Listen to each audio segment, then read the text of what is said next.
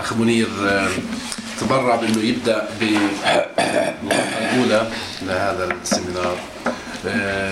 والورقه زي ما انتم لاحظتوا هي بالاساس راح تكون جزء من كتاب او مقدمه يمكن للكتاب اللي بيحب نشره منير في مجال ملكيه الاراضي، ويمكن نترك مجال لمنير عشر دقائق معقول عشر دقائق ربع ساعة بس يمكن يذكر ببعض النقاط الأساسية اللي جاءت الورقة، بعدين نفتح النقاش مباشرة. تفضل. أنا بشكركم إنكم قرأتوا الورقة وجيتوا لهون. آه يعني الحقيقة كثير بفيد، كثير استفدت أنا من من من قراءات وملاحظات زملاء كثار، يعني منهم رنا وعمر. آه تحديدا قرأوا نسخ عن هاي الورقة تحديدا يعني، وآخرين وعلاء. آه فأنا يعني لاحظت، وغدا المذبوح كمان قرأت إشي من من فترة، يعني كان في كنا سوا في في برلين في ألمانيا، فلاحظت قد ايه عن جد الواحد بيستفيد من من هاي الملاحظات، وبتاخذ وقت لواحد يعني يعملها تكرار استيعاب وبعدين استفاده. ف يعني انا يعني يعني بتحمل جميلتكم فيها، انه الواحد يسمع يسمع اراء الزملاء بشكل يعني نقدي، فيكم بتكونوا نقديين قديش فيكم. انا مستعد يعني برحب صدر بصدر رحب، لانه بعرف انه قد ايه بتفيد هاي المساله. خليني اقدم الاشكاليه الاساسيه اللي كانت تشغلني كل الوقت، وبعدين بعض النقاط المفاهيميه مشان نركز، يعني اختصر او الخص الاشياء اللي حكيتها هون. ويمكن بس بذكر بالاوتلاين تبع الورقه. الإشكالية الأساسية اللي أنا بنطلق منها هي معضلة بسيطة جدا، إنه عادة النقاش حول بيع الأراضي لل من العرب لليهود بفلسطين يعتبر بشكل مباشر بيع أو تنازل عن السيادة، وهذا موجود في الخطاب الشعبي، موجود في الخطاب الأكاديمي، وأكثر شيء بنسمعه من الإسرائيليين. يعني أنا بتذكر نقاشات مع طلاب الإسرائيليين في الجامعة العبرية، إنه ما أنتم بعتوا الأراضي، شو بقى يعني مش مهم إنه بعتوا الأراضي، يعني بعتوا فلسطين. النقاش الأكاديمي الفلسطيني كمان بيستخدم نفس نفس الفكرة، باعوا الأراضي معناته خانوا باعوا فلسطين. فكيف إحنا ممكن نفهم قوة بيع الأراضي أو قوة الملكية الخاصة بدون ما نسويها مع السيادة نفسها وتنازل عن السيادة؟ يعني من ناحية واضح إنه في أساس مهم جدا، يعني التملك في سياق معين بيعطي حق قوة سياسية معينة، بس هاي القوة كيف ممكن يعني ما ما اختصارها اختزالها نحو السيادة شيء قفزي نوعية، يعني لسه مش واصلين لهناك. فهمي كان إنه أفهم تفصيلات هاي القوة، اقدر يعني افسر ايش هي بالضبط هاي القوه السياسيه المرفقه في في في مساله الملكيه. وفتح هاي اعاده النظر في هاي العلاقه، واضح انه في علاقه جوهريه بين الملكيه والسياده، بس ايش هي بالضبط هاي العلاقه، تحويلها لموضوع بحث هو كان المشروع تبعي. فانا يعني وصلت في التحليل من خلال قراءه قراءه بعض الادبيات الليبراليه الكلاسيكيه، وطبعا النقد الكوميونيتاريان ونقد ال يعني بتعرفوا في في يعني تيارين اساسيين في الفكر في الفلسفه السياسيه الغربيه، اللي هي يعني الليبراليزم والكوميونيتاريانزم. وهذا نقاش واسع، وهم يعني تقاليد غنية بحد ذاتها، يعني يعني بغنى طرف الطرف الأول غني بغنى الطرف الآخر، يعني مليان تنوعات حولها. لا احنا متعودين إن نحكي عن الكوميونيتاريان انه هي التيار الماركسي، بس في غيره كثير مهم، يعني مش مش بالضرورة بحدة التيار الماركسي، اللي كمان أثر على التفكير حول الملكية والويلفير ستيت وكل هاي الأشياء. فمن خلال يعني اطلاعي على هذا الجزء ومقارنة التاريخ الخطابي أو الخطاب المستخدم في وصف إشكالية الملكية في تاريخ فلسطين من نهاية القرن التاسع عشر، يعني من الحقبة العثمانية، من خلال خطاب النهضة العربي، بلاحظ عناصر من كل هاي التيارات الليبرالية والكوميونيتاريان موجودة داخل نقاش حول الملكية الخاصة. فبقي إنه حدا يعني ينوضع إطار تحليلي واضح نشوف كيف يعني في نوعا ما يعني تحليل منظم لهذا التاريخ. لا من ناحية نظرية بحت أنا بميز بين أربع إشكاليات، أربع مفهمة مفهمات للعلاقة بين الملكية والسيادة.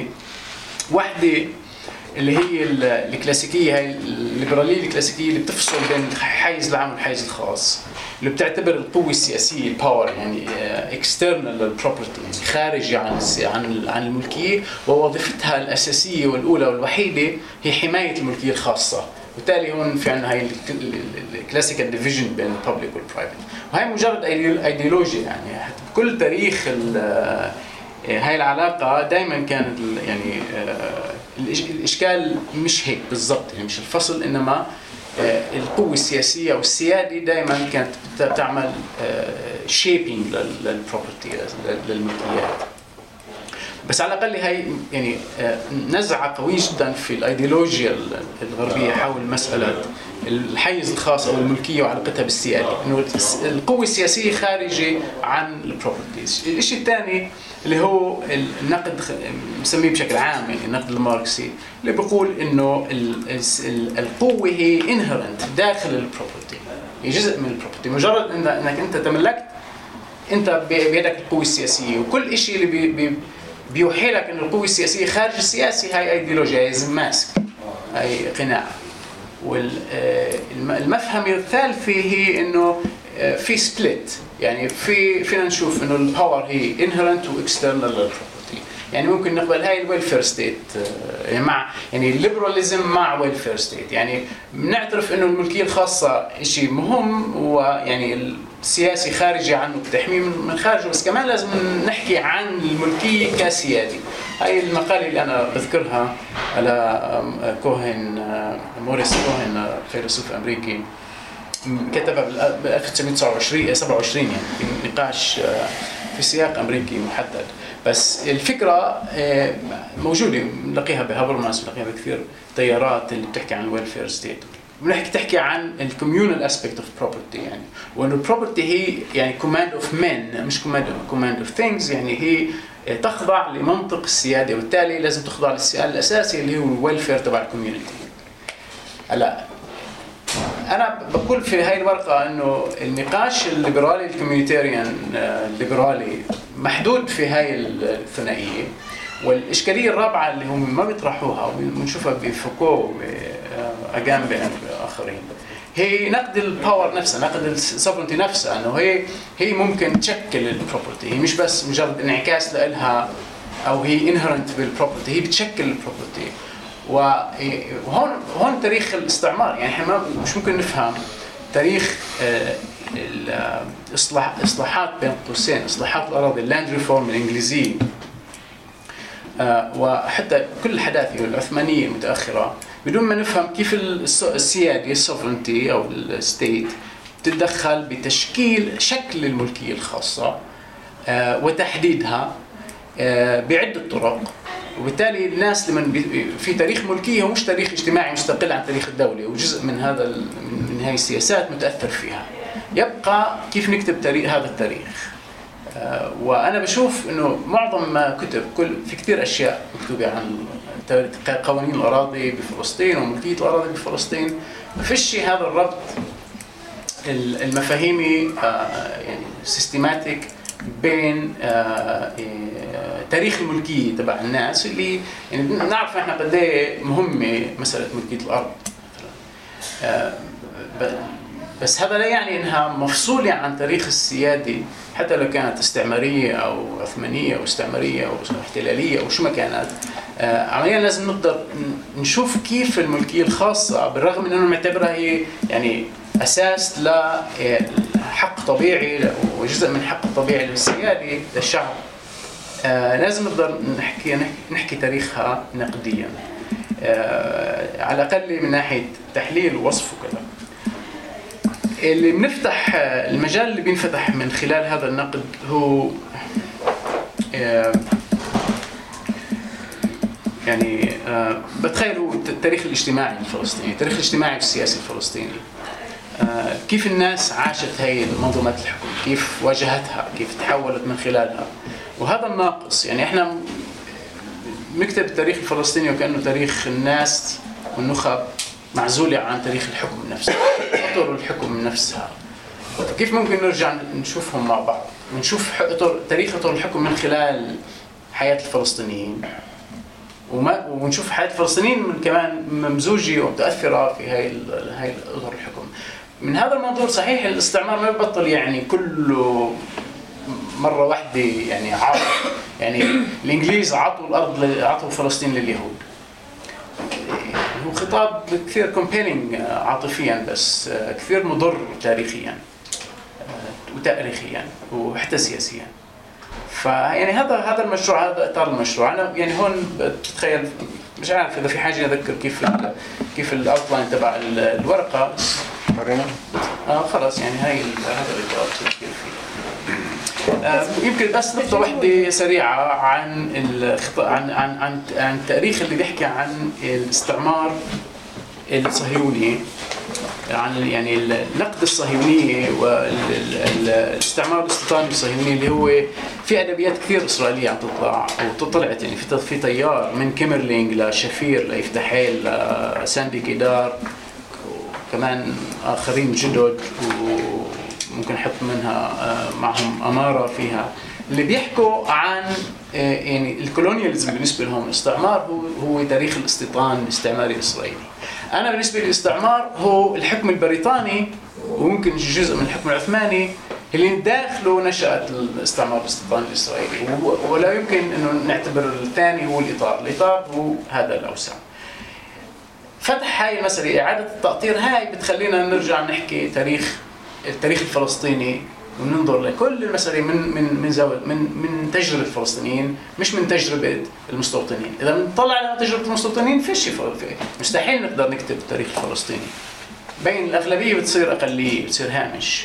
فهاي كانت الهم إنه أنا أنا ما بعاديهم هذول الكتاب، بس بقول إنه ما بيحكوا عن الشيء اللي أنا بدي أحكي عنه، عن الأس عن الأهم بالنسبة لي، لأنه تاريخ التسعين بالمية من سكان الأرض أهم من تاريخ العشرة بالمية، حتى لو إنه تغلبوا في الآخر.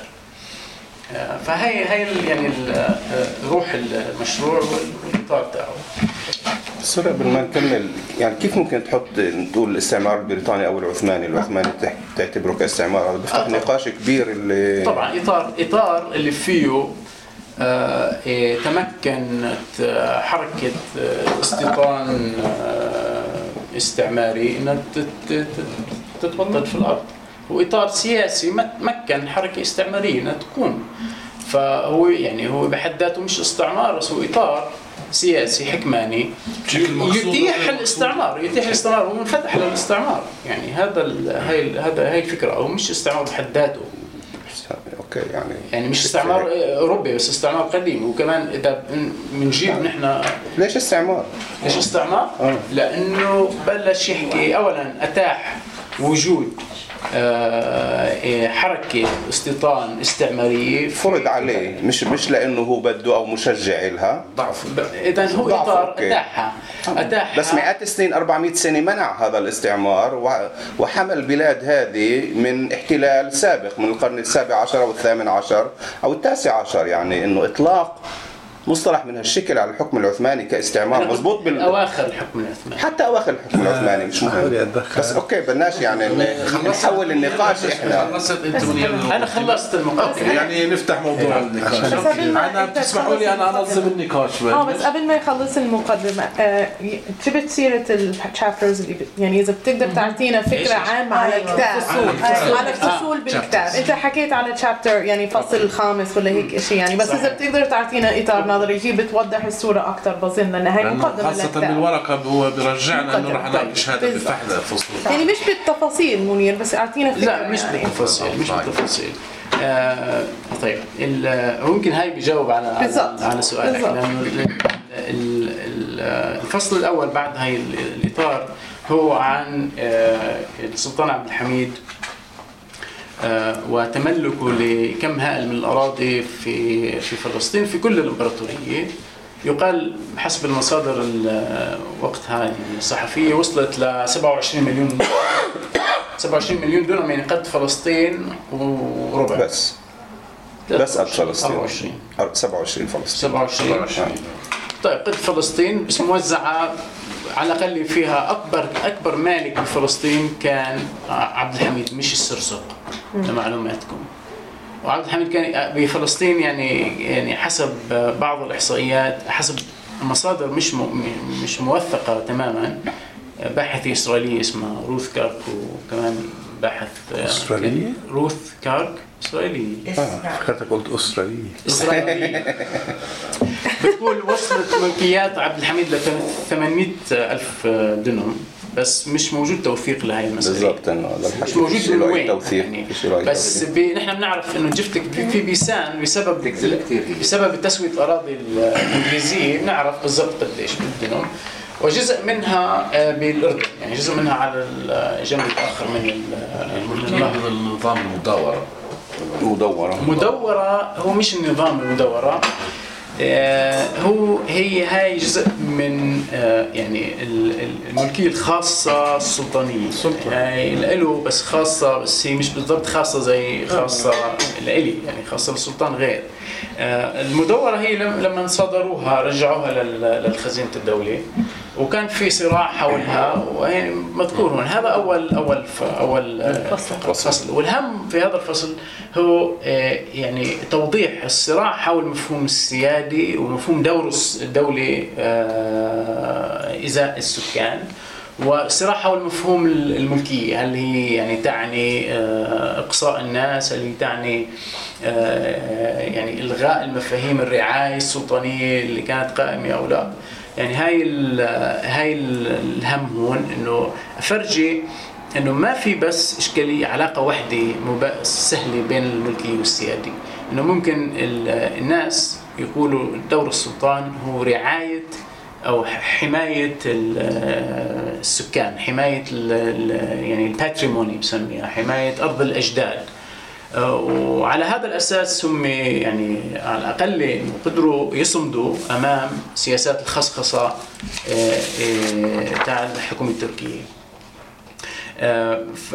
فهي يعني مجرد بتعيد التذكير بانه في اكثر في صراع حول تعريف العلاقه بين السياده والملكيه، وفي جزء من مفهوم السياده اللي هو السياده الشعبيه اللي هو مهم جدا نرجع نكتبه. بالمقابل في في في مفاهيم نهضويه جديده ليبراليه اللي بتقول انه يعني الملكيه الاساس هي الاساس، ما فينا نشوف السياده الا حمايه للملكيه. فهي يعني الصراعات الايديولوجيه حول والسياسيه حول الارض بتبين في هذا الفصل. بعدين بروح لتسويه الاراضي البريطانيه ببيسان، آه وبشوف يعني اللي بيميز هاي التسويه انه مشوا آه فكره انه الملكيه الخاصه هي اللي بتصير القانون، آه والغوا كل هاي يعني الستاتس كوو العثماني او السلطاني. آه فمن هاي الناحيه انا بطلع بسال السؤال، آه بشوف من وجهه بطلع من وجهه نظر يعني النهضويين بسميهم الفلسطينيين في هاي الفتره، لأن جزء منهم يعني كانوا ملاك أراضي، كانوا مثقفين، آآ آآ وكانوا يكتبوا ويراسلوا ويمثلوا الشعب الفلسطيني، كانوا جزء من اللجنة التنفيذية مثلا، اللي بيقولوا انه عمليا عندهم بيرفعوا شعار انه احنا رجال النهضه، احنا مهمتنا يعني تنهيض الناس، مهمتنا تحضير الناس، مهمتنا توحيد الصف الوطني. واهم اداه اعطتهم هاي القوه انه يحكوا هيك هي تسويه اراضي.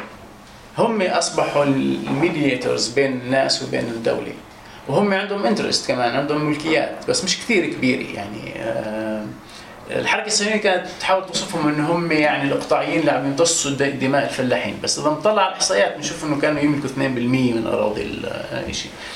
بس كان عندهم يعني مشروع ايديولوجي مش بالضروره بيعكس مصلحتهم الماديه المباشره، في عندهم مصلحه ايديولوجيه كانوا عم يشتغلوا، مشروع سياسي اوسع من مشروع يعني المصلحه الماديه المباشره. بس التناقض هون اللي انا ببينها انه خطاب ملكيه الارض الخاصه انه هاي رح تصير برايفت بروبرتي للفلاحين عمليا ما بيتم. ما بيتم بسبب نشوء بدايه نشوء نواه يعني الكولونيال ويلفير ستيت. مش ويلفير ستيت بس كولونيال يعني آآ آآ يعني جفرمنتاليتي بسميها، انه الدوله الاستعماريه طلعت هيك وشافت انه ملكيه الاراضي وعلاقات السوق والعلاقات الراسماليه راح تطير السكان الاصليين، تعطي تحول الارض كلها للحركه الصهيونيه. شافوها بيقدروا يشتروها.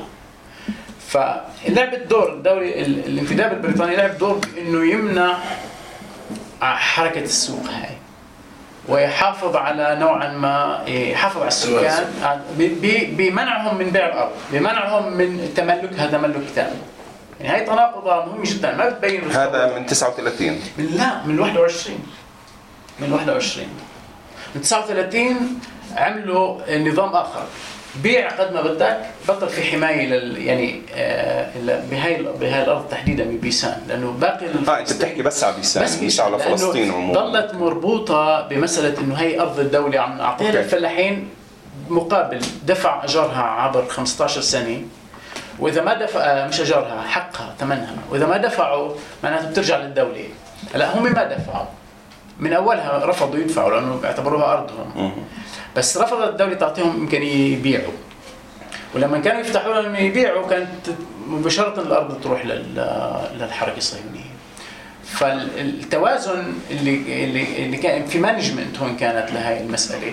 بعد تسعة وثلاثين اخترعوا مساله انه هاي يعني احنا بنقسم فلسطين لثلاث اجزاء،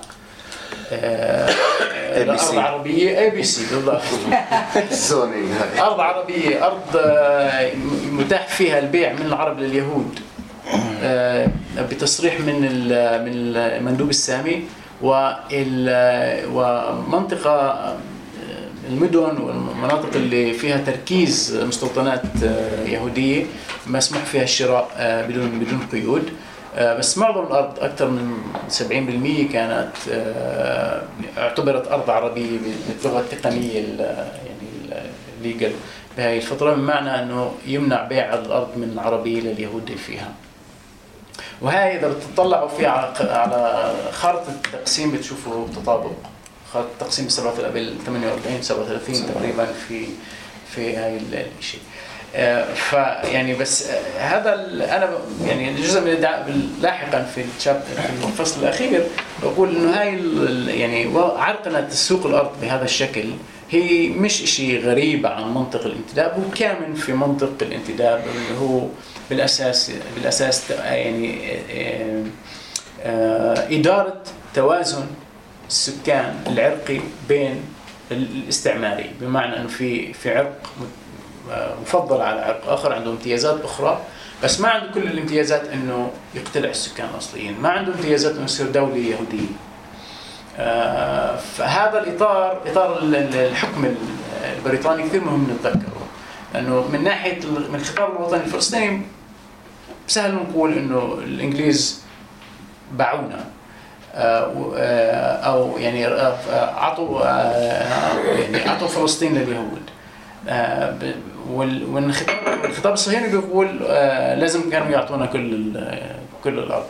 فاحنا هون مع اطار اللي هو اذا بنقراه كيف كان بشوف انه هو واضح واضح انه هو عمل آه توازن، عمل عمل خلل في في في العلاقه، او خلق اشكاليه واضحه، خلق حاله غزو بس مش حاله غزو تامه. آه مش ممكن نفهم الحياه السياسيه عبر هاي الفتره بدون ما نفهم انه هاي مش خلق يعني مش تفوق تام للحركه الصهيونيه، يعني الفاعل الاساسي هو مش الحركه الصهيونيه، هو الاطار البريطاني. آه فيعني هذا ال هذا ال البالانس تبع المشروع. آه سليم، كنت بدك توضح شيء بخصوص النقاش؟ لا كنت بدي ادخل عشان ما يصيرش فوضى. لا مش فوضى. كويس كويس. انا انا اقتراحي انه نفتح باب المداخلات وكل واحد بدلي بدلوه، بس السؤال هل بيصير في رد على كل مداخله ولا نجمعهم؟ هو يعني ايش ايش بتفضل؟ بلش ونشوف كيف. عددنا مش كبير كثير، ممكن انه بس يعني بس ما يكونش على حساب اسئله ثانيه او آه. آه. تعقيبات ثانيه، ما ناخذش بشكل طويل يعني. يعني من التجربه من اذا في سؤال بنحاول نجاوب عليه اذا في اوكي، لانه اي السؤال بسيط يعني بس ممكن يكون في اه لا بس. اوكي تفضل بليز تفضل. سؤال بالاساس يعني هاي القراءة الجديدة يمكن نقول أو مغايرة تماما للخطابات الفلسطينية أو العربية أو البريطانية، فكتير يعني شيء جذاب. إيش أنواع البيانات اللي أنت بتقدمها أو ناوي إنك تقدمها عشان توضح منطق هاي السياسة البريطانية؟ لأنه يعني أنت بتقول إنه كان في منطق على هذه، ما نحكيش عن نوايا أو شيء، لا طبعا بالضبط، بنحكي إنه بالضبط يعني شو على الأرض كانت بعض الممارسات أو تشريعات أو بعرفش يعني. هذا بحب أسمع. آه يعني أنا بعتمد على مسألتين أساسيتين. أولاً يعني الأوراق البوليسي البريطانية الرسمية. شو هي الأوراق؟ يعني مثلاً بالتالي الإنجليز كانوا بيعطروا حكمهم عادة بأوراق رسمية بينشروها زي اللي بسموها الورق البيضاء والوايت بيبر اثنين وعشرين تسعة وثلاثين، بيرسموا السياسة بيقولوا هاي السياسة. هلا عادة طبعا الواقع مش بالضبط مطابق لهي السياسة، بس لا يمكن لا يمكن عدم قراءتها بشكل جدي هاي الأوراق، يعني لا يمكن مجرد يعني هاي لازم ناخذها بشكل جدي لأنه بيتم لأنها بضلها إطار جزء من الإطار. الشيء البعد الاخر اللي انا بتطلع عليه التقارير الاداريه الداخليه. في هاي في حاله بيسان انا كان عندي يعني الوثائق الاداريه، ملفات الحاكم العسكري او الحاكم منطقه بيسان، الملفات اليوميه تبع ادارته للامور، والقصة الأساسية هي تسويق أراضي اللي تتابع، كل القضايا اللي تنشأ حول هاي المسألة. فأنا بشوف عملياً عملية التفكير البيروقراطي البريطاني مكشوف في قضايا معينة أساسية اللي بنقدر نشوف في هذا الإطار، من خلالها نشوف كيف عم بيفكروا، شو عم بيحكوا، شو عم بيقولوا، وبعدين شو القرارات اللي بياخذوها، شو الأطر اللي شو السياسات اللي بينشروها بيتبعوها، والقوانين والقوانين بس أكثر يعني كمان يعني النقاشات الإدارية الجارية بطلع عليها. هلا في في في جانب اللي هو اكيد يعني بالاخر تحليلي او تاويلي في في مساله انه اقول انه لا يمكن فهم الاطار البريطاني بدون يعني الايفيدنس تبعي كل هاي يعني يعني كمان تاريخ الواقع. لما بحكي قصه مدعمه في في الوثائق الارشيفيه آه اللي لا يمكن يعني تو ميك سنس بدون هذا الاطار، ف يعني بتخيل انه الاطار صار يعني مثبت في هاي الطريقه، هاي طريقه الاثبات جدليه نوعا ما، بس بس ما في مش رح نلاقي ولا اي اطار حكم بكل بيحكي عن حاله بالضبط ايش هو عم يسوي. اه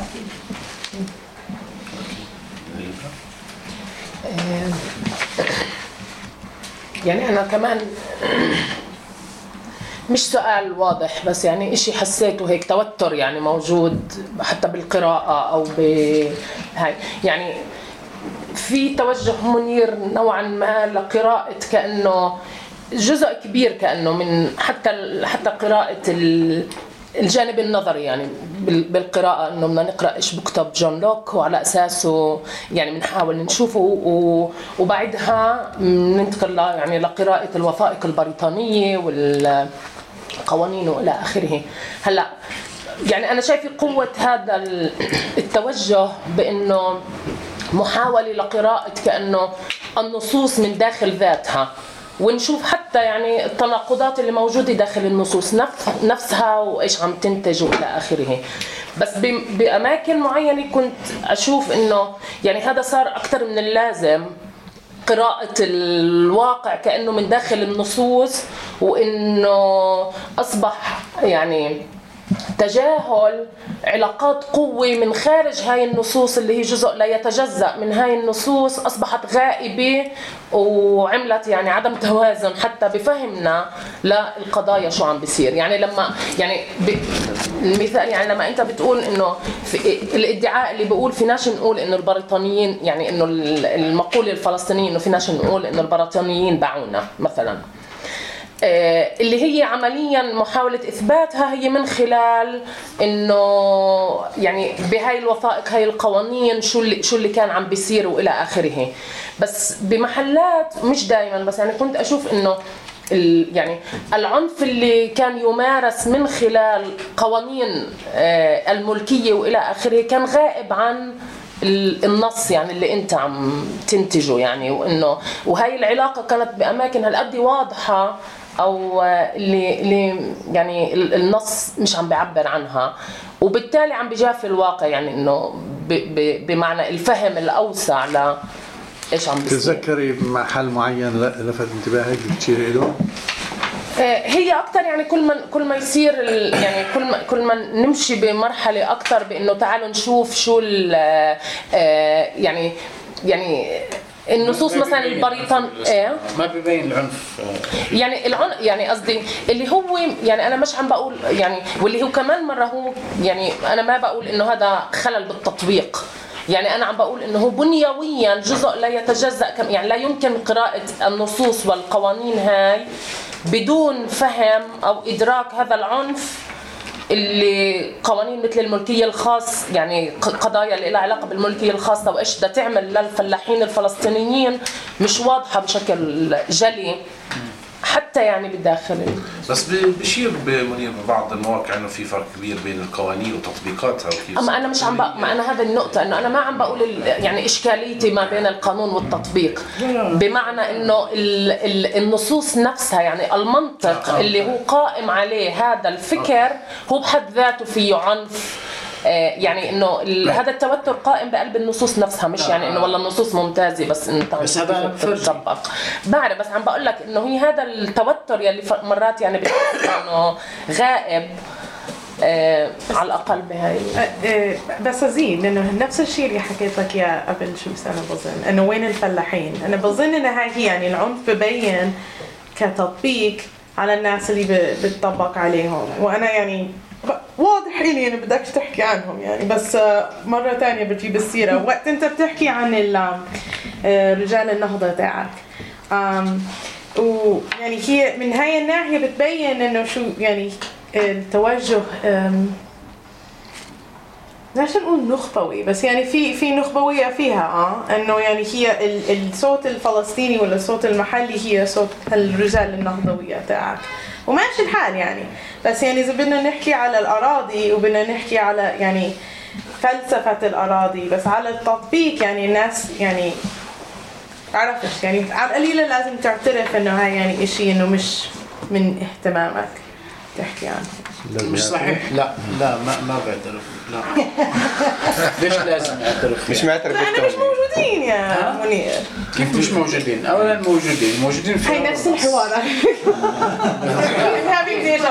اوكي خلي بلكي نكمل ال بهاي، بس هيك اجابه سريعه. اوكي لا بس انا يعني كنت بس انا بس كنت بدي اسال شيء يعني اسال شيء تطبيقيا، انت حكيت على بيسان ويعني واضح انه يعني هي شغلك بيسان، سو انا سؤالي انه بيسان هي يعني نموذج نقدر نحط على كل فلسطين، هاي نقطه اساسيه، هل نستطيع تعميم حاله بيسان على لا بس الفلاحين مش نقطه اساسيه، بس هذا بيمنعش لا بيمنعش بس لا بس انا يعني انا حاجه لا لا هي عندي اجابه كثير اكيد اكيد. طيب اذا اذا في اسئله ثانيه اذا في ملاحظات مش اسئله خلوني احكي سؤال سؤال آه انا آه بس فضل. اسئله هي مجرد هيك آه وبعدين نرجع للملاحظات. انا عندي نفس النقطه اللي سؤال عن ردود فعل الناس يعني، وخاصه كيف يعني يتفاعلوا مع هذا اللي هم منهم طبعا فلاحين. الشغله الثانيه اللي هي حكينا فيها اللي هي هل بيسان تشكل يعني حاله استثنائيه قد تكون، ولا هي الحاله اللي ممكن فعلا تعميمها، خاصه كمان مقارنه ما بين الجبل والسهل يعني مش البحر السهل. النقطه الثالثه شو التبعات السياسيه لهيك تروح اللي ممكن تكون قراءة التاريخ بشكل شوي مختلف، بمعنى انه هل كان في شيء، هل كان مفروض على الاقل يعني ممكن انا افهم انه كان مفروض على الاقل انه نتفاعل اكثر بايجابيه مع مثلا قرارات زي قرار تقسيم الى اخره، لانه اذا هذا التوجه يعني يعني يخص يعني بس هاي يعني هذا اليوم نتعامل معه.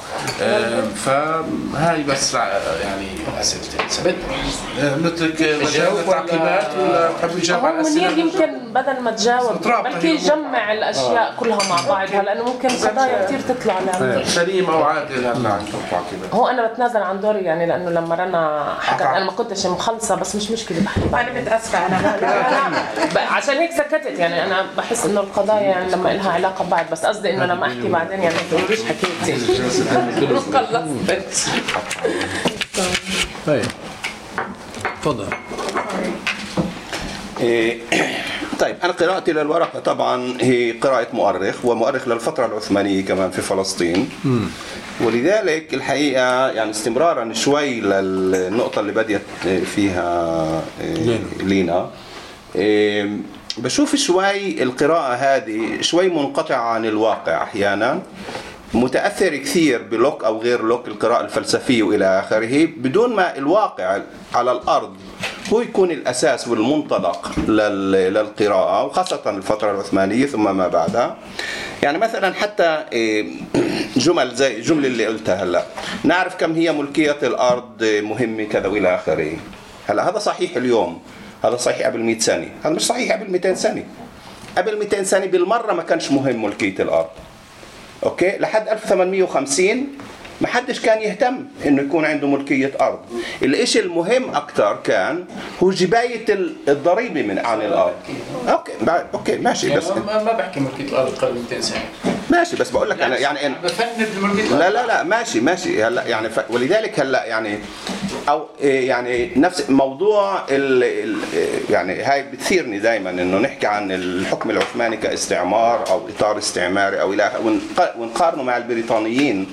يعني انا حسب رايي مصيبتنا احنا اخرى شوي بصير مئة سنه لل شو اسمه للحرب العالميه الاولى، انا حسب رايي مصيبتنا الكبيره هي برغم كل سيئات الدوله العثمانيه انه انه صارت حرب عالميه وتدهورت الدوله العثمانيه واجت بريطانيا. بدون هيك لا كان في مصيبه في فلسطين ولا كارثه ولا نكبه ولا ولا ولا ولا الى اخره. ونحطهم مع بعض نقول الحكم العثماني والاستعماري والاستعمار البريطاني.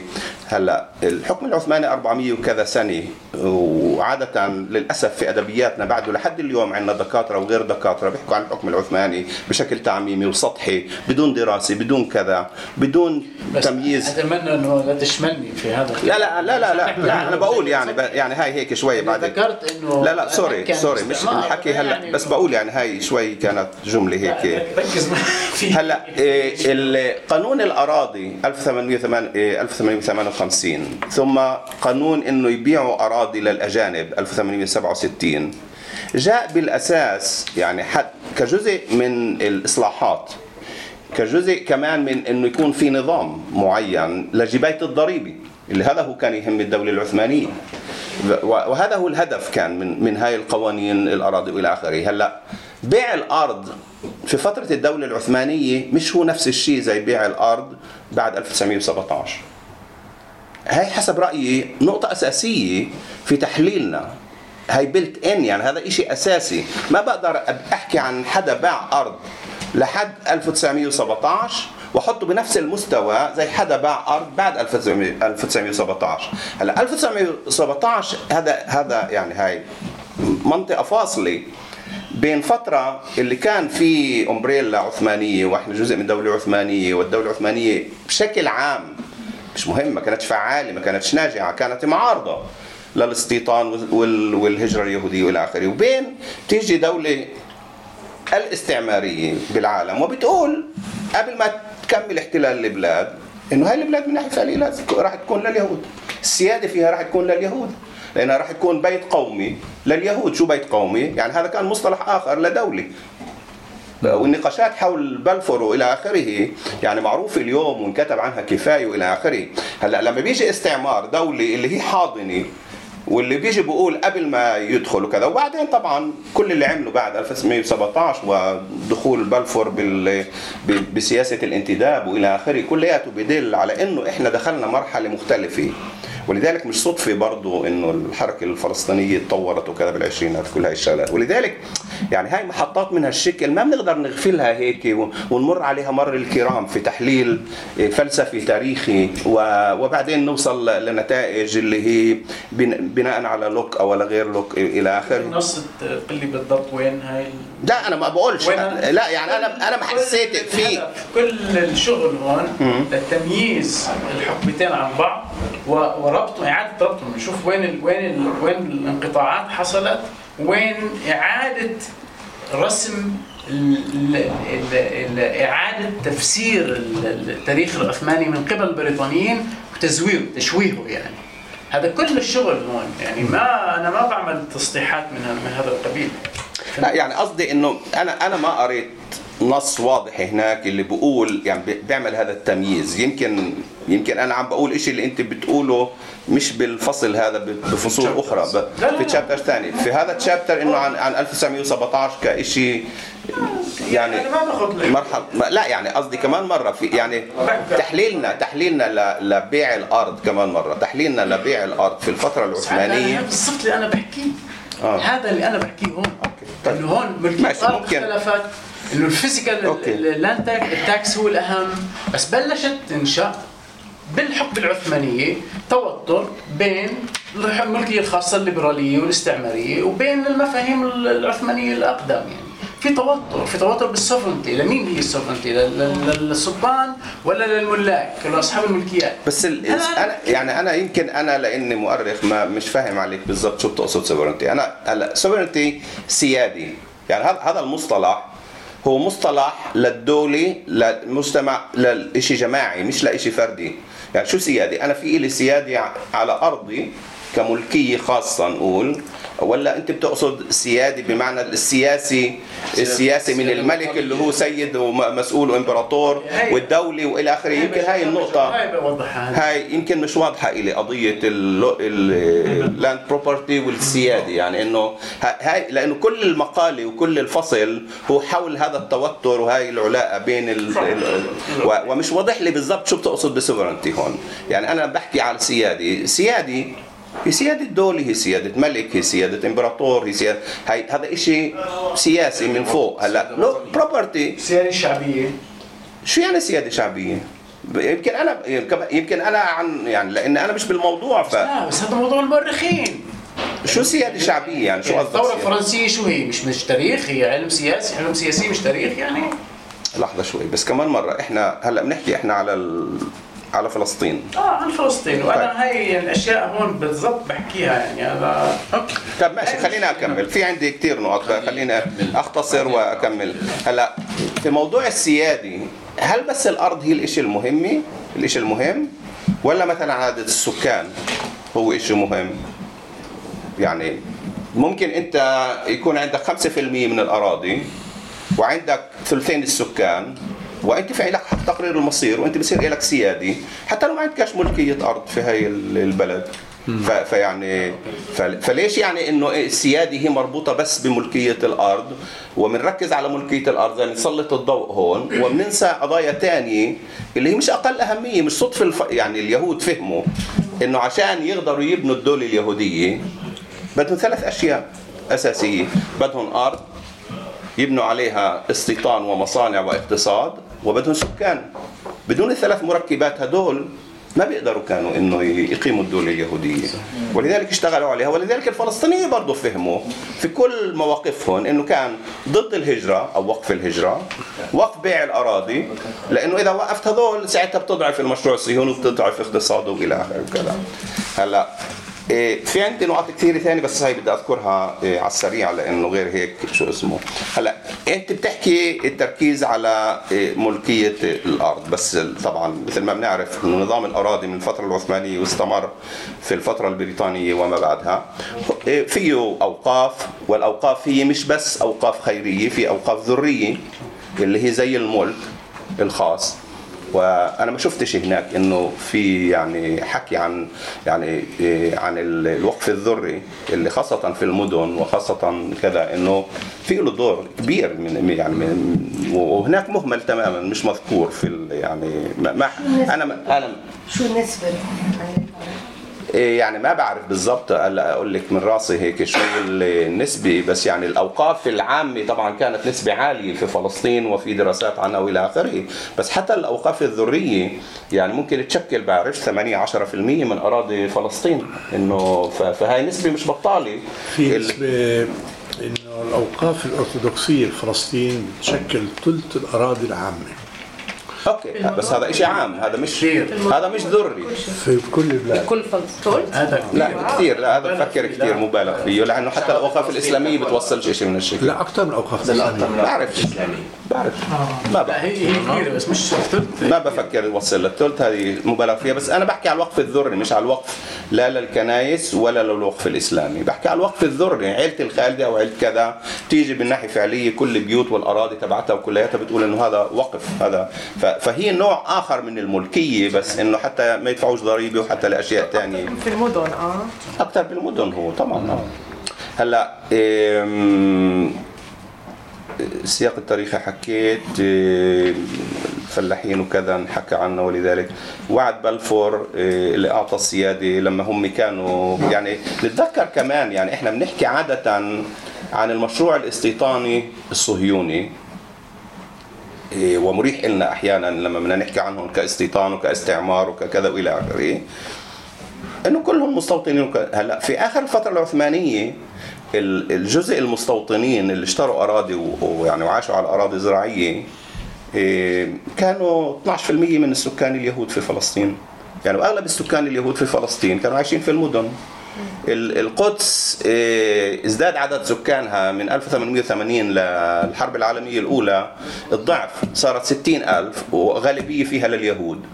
حيفا ويافا وإلى آخره صار فيها نسبة عالية من اليهود. ف طب نفرض ما اشتروش أراضي وكذا وإلى آخره وصاروا مثل ما قلت سابقا إنه عدد لا بأس به من السكان، كمان ساعتها بيقدروا يعني يحصلوا على سياده بدون بدون قسط الارض وبدون كذا والى اخره، لانه يعني ربط موضوع السياده كمان مره بس قضيه الارض وملكيه الارض حسب رايي فيها اشكاليه معينه. ونتذكر كمان مره انه يعني لما بنحكي عن مستوطنين ومستعمرين والى اخره او استيطان يعني او استعمار استيطاني يعني خلينا نقول الحاله اليهوديه هذه، انه الغالبيه من اليهود اللي اجوا في الفتره العثمانيه وحتى في الفتره طبعا البريطانيه سكنوا بالمدن مش مش على الاراضي.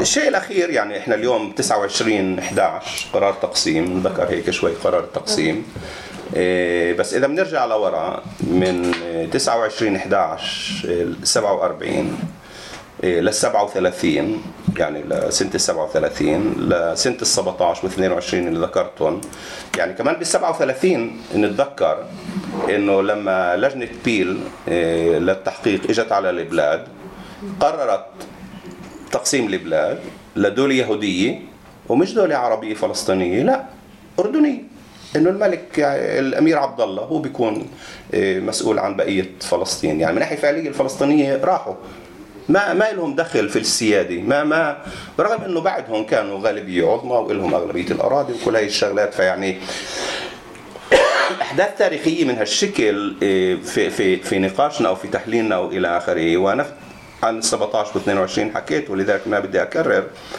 فيعني لل... شوي ما بعرف هيك على الاقل حسيت بالفصل هذا انه النقاش فيه كثير تركيز على جانب معين اللي هو land property and sovereignty، وفيه شوي اهمال شوي يعني هاي اندر ستيتمنت زي ما الانجليز عاده شو اسمه، فيه شوي اهمال لجوانب لا تقل اهميه في الواقع الفلسطيني. وما بدي اكرر قضيه انه قديش بيسان هي حاله ممثله، يعني لانه انت بتبدا بالنقاش انه الفلسطينيين بيقولوا باعونا مثلا، انت هون حتى قلتها انه بيقولوا فلسطينيين انه الانجليز باعونا باعونا والى اخره. هلا بعدين باجي باخذ بيسان ومنها بناقش مقولة اللي هي مقولة عن فلسطين ككل مش عن بيسان.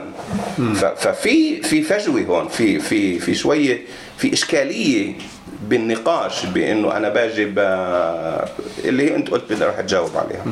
هذا أنا حكيت كثير سليم. أنا بدي أبدأ بس إنه أنا فهمي لقراءتي لبحث منير إنه هو عم بينتقد تحوير مبدأ الملكية لأصول سيادية، اللي هيمنت على فكر اللي بيآمنوا بتحويل الأراضي الجفتلك والمدورة وأراضي العامة لمفهوم السيادة، وللفلسطينيين نفسهم اللي صار يفهموا من مبدأ الملكية كعنصر أساسي بكون السيادة. يعني هو عم بي بي بيهاجم الفكرة اللي أنت بتنتقدها فيه. آه بس يمكن أنا فهمي خطأ. أنا حاطط عندي أول نقطة هون آه إنه عشان يعني برأيي أهمية البحث وتشديده على بيسان تحديدا الغور مهم، لأنه عم بيعالج قضية الأراضي السلطانية والمدورة اللي هي مناطق الجفتلك، المناطق السلطانية اللي صارت تحولت لأراضي عامة خصصت فيما بعد.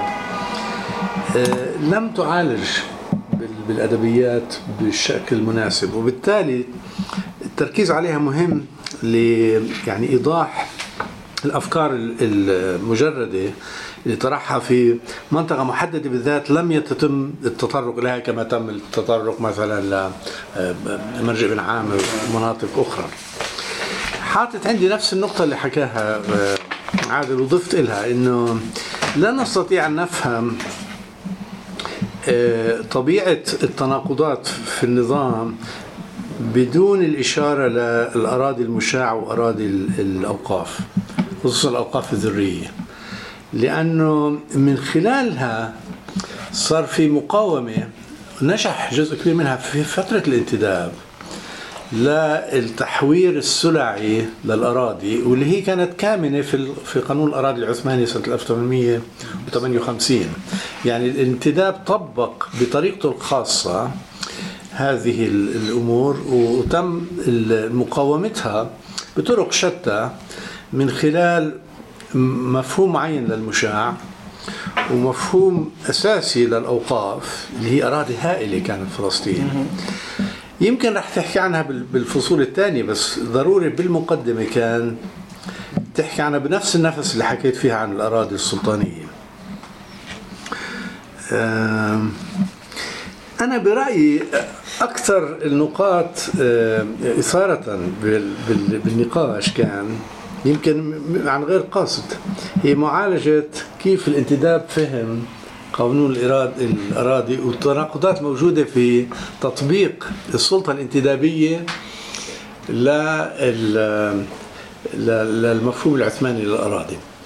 ليش بغير قصد؟ ليش بغير قصد؟ على الاستعمال من غير قصد من الانتداب. آه, آه, آه مش منك أنت.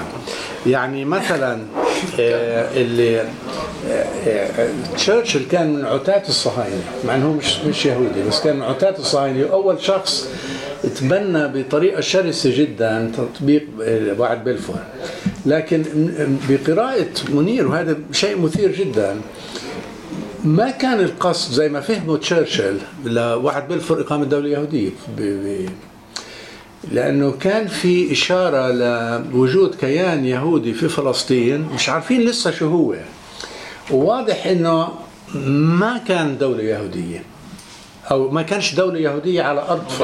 دولة دولة اللي... تشكل من أراضي فلسطين دولة يهودية، اللي هي قضية البايريشال كونسبت. وهي مثير جدا تجلياته تبلورت فيما بعد بالهوب سيمسون ريبورت.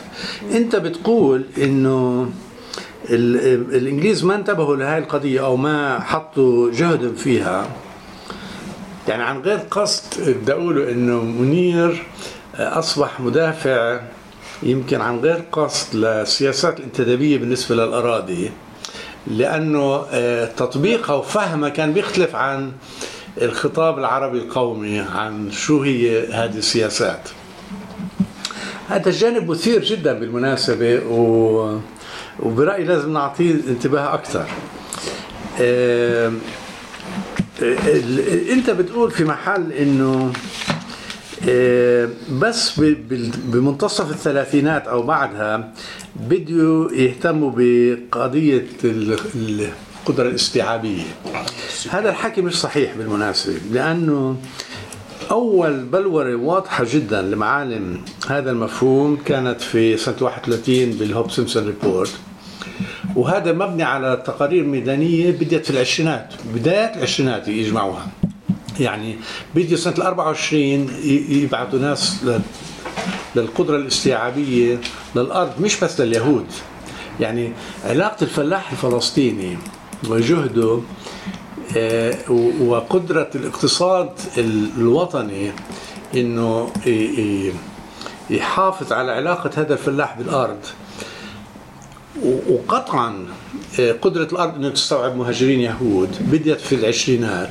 عم نحكي عن انتداب البريطاني بدأ سنة واحد وعشرين، مش تسعة عشر، مش اثنين وعشرين يمكن خمسة وعشرين، يعني بعد ثلاث سنين بدوا يعملوا هذه التقارير. من تسعة عشر اول مدني رسميا رسميا رسميا صار انتداب. اه اه لا دستوري. احكي عن عن ارسال لجان للتقصي اراضي فارغه لاستيعاب اليهود فيها من ألف وتسعمئة وتسعة عشر بلشت.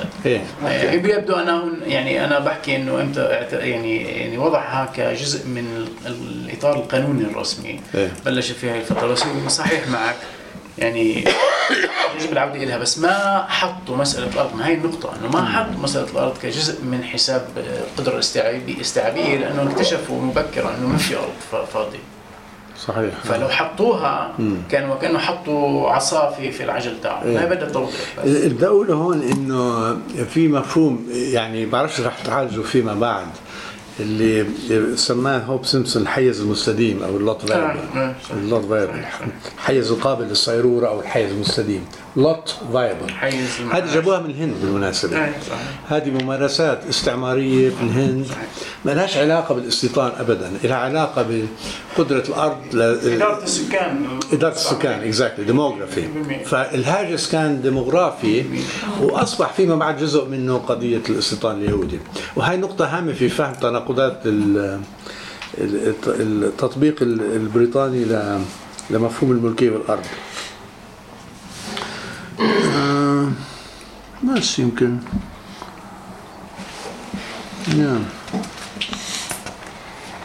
آه في نقطة مهمة برأيي. أنت بتجيب عدة تجليات لردود الفعل لتطبيق القانون الأراضي، والآخر منها اللي هي السبولتن الردود الشعبية. النموذج اللي جبته وهو نموذج استرحامي من من المحاصصين في في بيسان كنموذج المقاومة، شوي أنا لقيته أكثر استرحامي منه مقاومة. يعني يا ترى ما كانش عندك نماذج تاني بتفرجي فعلا زي ما صار بأراضي الزبيدات اللي الفلاحين راحوا قاوموا الملاك وقاوموا تطبيق الشراء وإجلاء الفلاحين عن أرضهم. يعني النموذج الوحيد اللي جبته استرحامي أكثر منه مقاوم.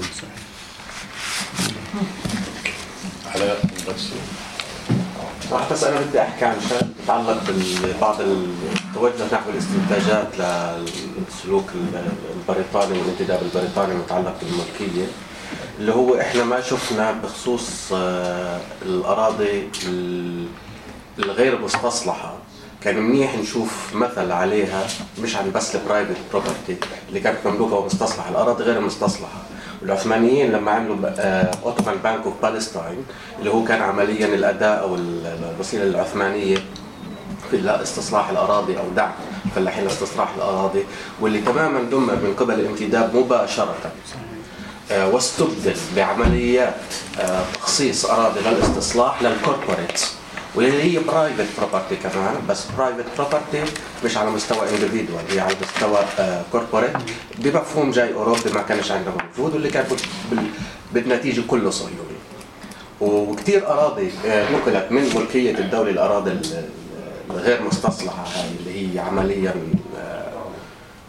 كان المفروض ان الواحد بيطلع محله بينادي صوت بينادي صوت لحد ما وين بيقدر واحد بيسمعه، بعد هيك هذا صفى مش بلكه لانه ما فيش حدا عم بزرعه، فهو اي حدا بيقدر يروح ياخده.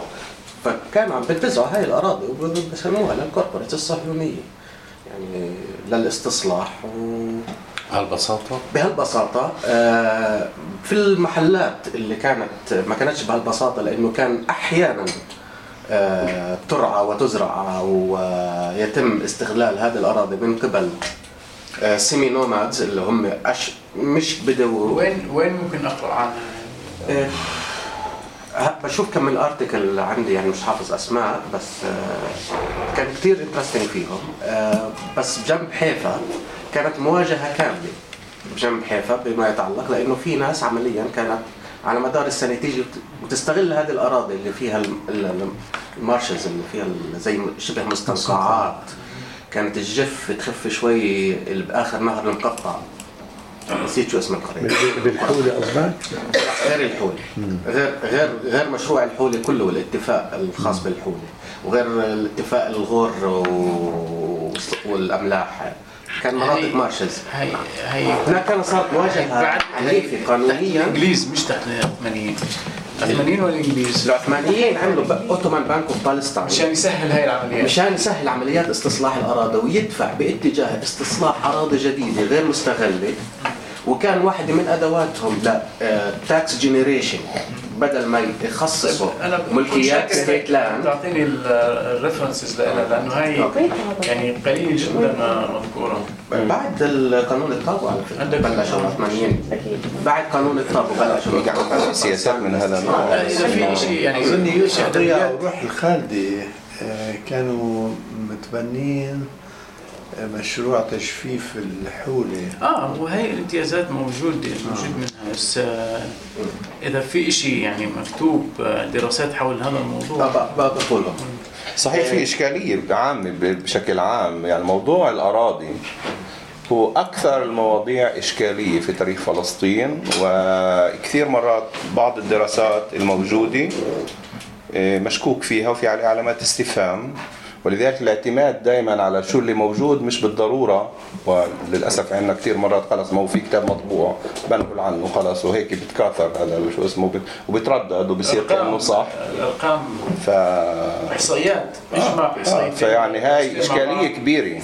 ما هو هذا اليوز ومس يوز ستاتستكس هذا شيء ثاني، بس انا بدي كمان بدي احكي عنه. الكولونيال لوز، اللاند لوز ما كانوش بس الكولونيال لوز متعلقين باللاند اللي هم خلقوا المشكله، كان في كثير قوانين، مثلا قوانين قوانين التاكسي، قوانين الضريبه كانت خلقت وضع اللي سهلت فيه دفع الاراضي باتجاه محدد، وبنحكيش هون احنا بس عن اراضي البرايفت اللي بمعنى ملك او اراضي البرايفت بمعنى الميري، كمان بنحكي عن الستيت لاند نفسها اللي كانت هو اوريدي ديكلير ستيت لاند، انه كيف هذه الاراضي كان ممكن الدوله عشان تقول انه انا هذه الاراضي غير غير مفيده لإلي، انا ممكن اعملها ابعتها ولو لونج تيرم ليز، بتعمل انكم جنريشن وتاكس جنريشن لإلي اعلى، فبالتالي بعطيها لهون للي قادر يدفع كاش بالاخر تاكسينج، اللي هو مش مش الفلاح اللي عم بحاول ليخلص نص ال خمسمية متر اللي اللي عم بزرعهم صار له خمسمية سنه مش قادر مش قادر يحتفظ فيهم وهم مين. شوف انا بذكرها هاي، بس انا يعني صعب جدا تعطي اطلس صح لكل البوليسيز لكل، مستحيل. وانت ذكرت مهمه الورق بعدين بتملوا بدنا نعمل هيك شيء ما حدش بيقراها، بس انا عم بحكي عن توجهات موجوده، هي موجوده مية بالمية. هلا بالعكس اه انا برايي آه اتفاقية تسوية الأراضي تاعت بيسان لا تعطي حق عملية التسوية اللي انتهجتها السلطات الانتدابية والآلية اللي اشتغلت فيها عملية التسوية وتسهيل تسريب الأراضي وتسريب عن قصد وعن سياسي ممنهجي عند البريطانيين. طبعا للأسف أنا هلا ما أقدر أفتح ولا ولا أدعي إنه أنا عم بكتب تاريخ تسمية الأراضي. آه. كان كتير لا بسهل علينا بعض الاستنتاجات كمان من ناحية من ناحية أثر البرايفت بروبرتي على السيادة والصراعات هذه، إنه مش بالمجمل الانتداب ما كانش هالقد دايما بريء بانه كيف يعطي الوزن وين يعطي. لا لا مش بريء بس مش دايما بس لازم مش بهالبراءة مش بريء يعني بالضبط شو طورته ما يعني نزيد او نقص. اتفق معك بالعكس، انا يعني شخصيا آه كنا عم نشتغل على سجلات اراضي وشيء بوقت الانتداب، بلشت اقرا آه كتب ومراجع كثيره. لما قرات الورقه هذه خلتني افكر بكثير اشياء بما فيها اللاند لو، بما فيها الجاستس توت آه وقراءته للاوتومان لاند لو، وكل هذه الاشياء خلتني افكر فيها بطريقه تماما آه يعني بالعكس وسعت كثير مدارك بكيف اشوف الاوراق والوثائق البريط... الانتداب البريطاني بالمحاكم بما يتعلق بالاراضي والصراع على الاراضي، مثلا قانون تنظيم الرهن العقاري اللي هو برضه قانون بريطاني، انتداب بريطاني برضه كمان كان بت... بهيكلته بشكله يتعلق بالارض. يعني عمليا انا ممكن ادعي اليوم انه إذا بنعمل دراسة بالبالستاين جازيت تحت الحكم البريطاني بطريقة مباشرة أو غير مباشرة أكثر من ستين إلى سبعين بالمئة من التشريع كان يتعلق بالأرض بطريقة مباشرة أو غير مباشرة. لما رجعت أطلع بدي أشوف من البالستاين جازيت إشي ريليتد للي عم نشتغل عليه. إذا بدي أروح على السيرفي القناة يا عمي إذا قرأته بعين مفتحة شوي بحكي عن الارض، اذا قرات بدك تعمل عن الخرائط الارض، عن الضرائب الارض، عن الترافيكينج الارض، عن عن المزروعات وبيع المزروعات واسعارها الارض. هي الارض والسبيس اسعار مش معقول يعني كل هاي مش معقول قديش كانوا بشرعوا اشياء بتتعلق بالارض. في كل محل عم بتشوفهم كانوا عم بيسووا مباشره، بتطلع بتلاقي قضايا رهن وانتزاع اراضي برهن لشركات مسجله، وبتكتشف انه الشركات المسجله مالكها فلان وفلان وفلان، وبعد كم من شهر تقرا في البالستاين جازيت عن تغيير اسماء اشخاص برجعوا اساميهم من اسم من مش عارف من ايش من موسى لموشي. يعني شيء مخيف مخيف. وهي ما يعني بصراحه بعض الاشياء انا كثير استفدت منها من الورقه هاي لارجع لمراجع ثانيه لاقرا بعين ثانيه عن علاقه الملكيه.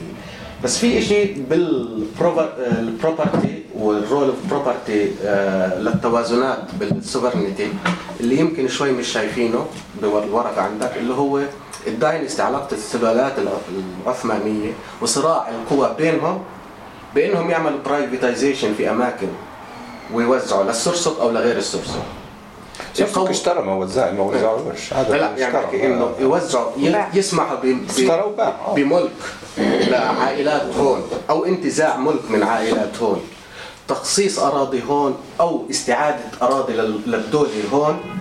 انه كانت في ايضا صراعات داخليه بين العائلات والورثه الحكم اللي كانت تدفع، اللي واحده من دوافع عبد الحميد الثاني انه كان بده يثبت حاله بتوازنات داخليه، مش بس سياساته المدافعه والدينيه كمان، انه هو كان بده ينتزع سلطات، فكان ممكن على استعداد يقوي اطراف وعائلات خاصه في ملكيات ويضعف عائلات ويضعف اطراف اخرى، مقابل انه يحتفظ لابد اطول بالملكيه وحافظ على توازنها الداخليه. اخرى مين عائلات يعني مين فلسطين؟ مين العائلات اللي هالقد بتاثر على عبد الحميد واذا بحكم او بحكمش؟ بتاثر الملكيه الخاصه بتاثر تماما مع عائلات نزع ملكيه واعاده توزيع، وهي يعني سووها اكثر بمصر كثير. محمد علي فلسطين انا بحكيش عن بس فلسطين فلسطين بالله السياسه العثمانيه السياسه العثمانيه اللي انت عم تحكي معها عنها او البريطانيه في البرايفت بروبرتي والسوفرنتي لا تتعلق فقط في فلسطين. بس احنا موضوعنا فلسطين وعبد الحميد ما دخلوا في في مصر لانه مصر مش تحت حكم عبد الحميد. كثير مهم اللي هو يعني يعني نزع ملكيات من عائلات وإعادة توزيع اراضي واشياء من النوع هاي كانت تصير يمكن قبل التنظيمات ما بعرفش اذا التنظيمات بتصير من خلال يعني القانون، بمعنى انه بيبعثوا لجان مسح وبيمسحوا مثلا الاراضي زي مرج بن عامر او بيسان، وبيقولوا اه فيش حدا دافع ضريبه صار له عشرين سنه او عشر سنوات، وبالتالي حسب القانون او مش مزروعه او مش مزروعه، وهيك عمليا اقتلعوا السكان البدو الموجودين هناك آه واعطوها للراسماليين هذول. بس ها يعني هذا نزع بالقانون، هذا مهم جدا. تحكي عن قوه الملكيه الخاصه كقوه كقوه سياديه يعني. كقوه سياديه هاي هاي هاي يعني بقبلها. بس الشيء الثاني اللي انت عم تحكيه اللي هو عائلات، نزع عائلات، اعطاء عائلات، بتخيلش بيحصل. كانوا يحصل من ناحيه الالتزام، حتى الالتزام نظام الالتزام قبل كمان نظام راسمالي، يعني بيجوا بيبيعوا الالتزام للي بيقدر يدفع او تسهيل وتسهيل وعاملين لحق الالتزام اللي بيشتريه. هذا صار يعني وتسهيل، ما هو تسهيل كمان عشان نشوف تسهيل احتفاظ. والالتزام ضعيف جدا في النص الثاني من القرن التاسع عشر، يعني هذا اكثر لحد لحد قانون الاراضي. بعد قانون الاراضي الالتزام ضعف والى اخره. ما بعرف حتى تسهيل تحويل اراضي الملك لوقف ذري بالاطراف عن اطراف اخرى، وهذا تقوي لعائله على عائله اخرى. اذا انا سمحت لك كعائله انك تحول لوقف ذري من ملك، عمليا انا خليتك تحتفظ بملكك وبتبعاته، وسامحتك في التاكس اللي انت ممكن تدفعها للدوله او ان احصلها منك، فبالتالي انت حافظت على قوتك بالملك من قوتك للارض. وهنا اختلف تماما انه طول عمرها الارض وملكيه الارض ذات اهميه في السياده، طول عمرها، لانه القوى او المصادر للقوه هي. لا انت بتحكي على الدوله العثمانيه كانها دوله هالقد منظمه، هالقد كانت تتدخل في كل شغله صغيره وكبيره. وانا انا معرفتي للدوله العثمانيه يعني خاصه بقصه الاوقاف، الشخص كان يروح على المحكمه الشرعيه ويعمل وقفيه في المحكمه الشرعيه وانتهى الموضوع. طيب يا جماعه بلاش بلاش نضل على هاي النقطه. اذا رنا عندك شيء حنعطي لمنير طعم كيف تعليق. اوكي رنا عندك شيء؟ أنا حكيت، إذا في حدا ثاني بده يحكي ولا أحكي؟ في حدا ثاني؟ أنا أحكي؟ طيب أنا بحكي. يعني في كومنتس ليتر. لا تفضلي، لأنه سويتها فينا بديش أسوي كذا. لا لا I'm going to go to a different area if you're connected here. لا أنا بس كنت بدي يعني أنا صراحة بسأل إنه يعني القانون الأوقاف يتغير مع قانون الأراضي يعني، ولا هي النزعة ولا هي التواصل بين ما قبل وما بعد؟ هاي يعني سؤال بعرفش صراحة، آه بجوز مهم. آه إن السؤال الثاني إنه يعني شوي زنخ، بس يعني نفس يعني بعترف إنه زنخ، بس كنت بدي بدور على إشي جديد أحكي لك إياه يا منير. والإشي الجديد اللي ما يعني انا حابب احكي على ما قبل على الدوله العثمانيه، بس قبل ما انسى السؤال انه يعني هاي كل القوانين وفكره القوانين والسياده والاراضي كيف طبقوها الدوله الصهيونيه ولا ما طبقوها؟ يعني الدوله الصهيونيه هي بتلعب دور في في الحوار تاعك ولا لا؟ يعني بظن انا هاي يعني انت زي ما انت حكيت لي مره الاربعينات راني هي لسه الانتداب يعني ما مش نهايته في تسعة وثلاثين. انا بدي احكي لك ان الاراضي هي يعني كمان لسه موجوده، فكره قوانين الاراضي يعني okay. في استعمار مع بعد ال ثمانية وأربعين كمان. آه السؤال يعني هي بس التوضيح ولا بجوز ادافع عن المشروع تاعك شوي بصفتي مؤرخه يعني آه انه يعني في يعني بنقدر نقول انه يعني هي يعني انتم موجودين يعني سليم وعادل موجودين يعني في يعني في مؤرخين، إذا تسمح لي أقول عنك مؤرخ. تفضل. أوكي. أخذوا هاي الدولة العثمانية يعني وإعادة نظر في الدولة العثمانية، يعني إحنا إحنا بظن إن أنا ومنير يعني تلاميذكم من هاي الناحية. هلا اللي منير ويعني غير منير يعني أنا وغيره غيري بنقول إنه أوكي يعني في يعني الدولة العثمانية ليس استعمار. فلسطين مش يعني احتلال ورا احتلال ورا احتلال مثل ما انت حكيت، بس يعني في اشياء في فترات جوا الدوله العثمانيه بالتحديد يعني اخر فتره بدنا نفهم على فكره الهويه. يعني هي ما بتلعب دور لانه بتحكي على الارض، بس في غيرك بتحكي على الهويه. يعني في تحولات بخصوص الهويه يعني، وهي ما قبل التنظيمات وما ما بعد. هلا يعني بظن انه منير يعني باخذ هاي الفتره بقول انه الدوله الدوله الانتداب ما اجت من ولا شيء، وفي اشياء يعني تغييرات اصبحت جوا الدولة العثمانية باخر فترة اللي هي سهلت وسحمت الطريق على دخول الاستعمار بشكل مباشر. منير بحكي انه يعني دخول الفكر الليبرالي الاوروبي الليبرالي الاوروبي بخصوص الارض، بخصوص اشياء ثانيه كمان، يعني اذا بدك تروح على قانون بشكل قانون والتغييرات القانونيه اللي صارت، يعني كيف the adoption of the Napoleonic Code يعني مثلا هاي يعني صارت ب ب ب بتنظيمات اللي بيسموها التنظيمات. ولذلك يعني هي يعني مش يعني هو في فجوه بس كمان في تواصل بين يعني شو صار بعد تسعة دخول ال دخول ألنبي على القدس وما قبل. وهاي هي يعني هي الغطاء الاستعمار، ليس بس استعمار عسكري، هي كمان استعمار ليبرالي ورأسمالي. بظن انه هي هاي كان يعني واضح على القليله الي يعني هاي جزء من المشروع تاع منير وواضحه وام كونفينس يعني. ضليت تقولي مشروع منير، اي مشروع فيه؟ هون الكتاب، الكتاب بشكل عام يعني، ولذلك انا سالت عن الكتاب ومش بس عن مش مشروع السلطان يعني. منير اه هاي شيء ثاني. يعني هاي التواصل بالدولة العثمانية، هاي قصدي. اوكي. منير بد... يعني بدك تحكي على الطرد اول وبعدين يعني احنا بنكمل بنعرفش. مش رح يضل وقت. بضل شوي ساعتها، بضل شوي. لازم نسكر المؤسسة. انا بظن لازم منير. منير خلينا نحكي. إذا عندك شيء احكي. أنا يعني شيء بسيط مش كثير يعني يعني بحكي في إنجليزي بكون أسهل.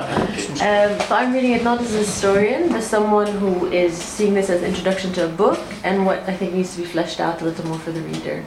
So for me, you know, you set it up in the beginning and the end that the Ottoman understandings uh, are really kind of uh, is partly what we need to go back to and, and play with in a kind of uh, innovative way today.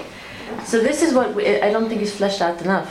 You know, I don't really fully get an understanding um, of the Ottoman in terms of their, because you speak of it in terms of practices and laws, but in terms of how they're conceptualizing it or understanding, you make one or two references in terms of Islamic politics of governance. But I think we need to know more of that, because you give the understanding of the British liberal in terms of Locke. You know, you put Locke in the front without quite telling us why you put Locke, put Locke in the front. We only understand later why, why you're, you're framing your, your analysis through Locke. So I think you need to bring the reason for why you're bringing Locke up into the very beginning, because otherwise it's just as if you're putting very good kind of a political philosophy. Yeah. But you get into the footnote. There's a footnote where there's one text that talks about the negotiations of the Tanzimat with the British, uh, with the uh, you know, liberal uh, political philosophy. It's in one footnote somewhere, but we begin to understand the British uh, kind of continuation. So I think that needs to be. So this idea of fleshing out the Ottoman, because I was not fully understanding the, you know, the, pro the, the role of the Sultan in terms of the movement from the kind of uh, sovereignty in terms of the, the, the relationship of, of his as a private and his as the, the governance. This I didn't understand in terms of that. Um, and that becomes apparently a, a point that is needed in terms of the continuing discussion. Um, and then I think making some of these connections in terms of when you talk about uh, the British in terms of sovereignty over people and sovereignty over land. And then earlier you have the discussion, I think, where you're, you're drawing on uh, Cohen and the Roman in terms of the same thing, the, the command over thi uh, things, land, and the command over people. And then putting in Foucault in terms of bi biopolitics. So I think in terms of connecting these threads a bit more clearly throughout the text will also help the reader. Um, these I think are my main, you know, the main points. Also the idea in terms of that you're, you're, you're adding onto the experience of Palestinians. So not just in terms of the laws, but how the, you said in the beginning and what you say here, and it's also looking at it in terms of the Palestinian political imagination, or that this is, the first point is the Ottoman, the second point is in terms of the, plan, the Palestinian political imagination. So I'm assuming that's what's going to be the rest of the book. Because here, yes, we don't get it much. We get, you know, fewer, you know, two or three of the Nahda and a, a few others. But that if this is considered part of, uh, you know, the Palestinians' interactions with these laws, then I'm assuming that's what we're going to get more in, in terms of the book, the rest of the chapter. Exactly. That's a question. What? Exactly. Yeah, if you're also if you're focusing on not just the, the laws, right, and yes. uh, and how they're conceptualized and yes. how they're practiced, Absolutely. but the people's negotiations, yes. challenges, yes, acceptances yes, yes. of these laws, that those are the voices we're going to hear in the rest of the book. Of course, yes. yes. yes. And to get you before the laws, I put them in the in the beginning, but mm-hmm. no, it's not it's not good. على ما يبدو في حاجة إنك تبعتنا الكتاب ونرجع نقعد كمان عادة. إن شاء الله. ما أشبعتناش ب. اوكي تفضل. لا بعدين بنحكي. ضيفي انا يعني مش راح ارد مش راح ترد على كل هذا مش راح تحكي هو خلص طلب بس مش مطلوب منه يرد يعني هو بدكم اختصر يعني مش رد على كل سؤال مش مضطر ترد يعني مش مضطر احنا بدنا نسمع منير عامل غلط انك تعرف اكثر قصدك بالليت اوتومان بيريود انه انا افهم عن انوسه في وقت بتحكي بعد ألف وثمانمئة وثمانية وخمسين ليه؟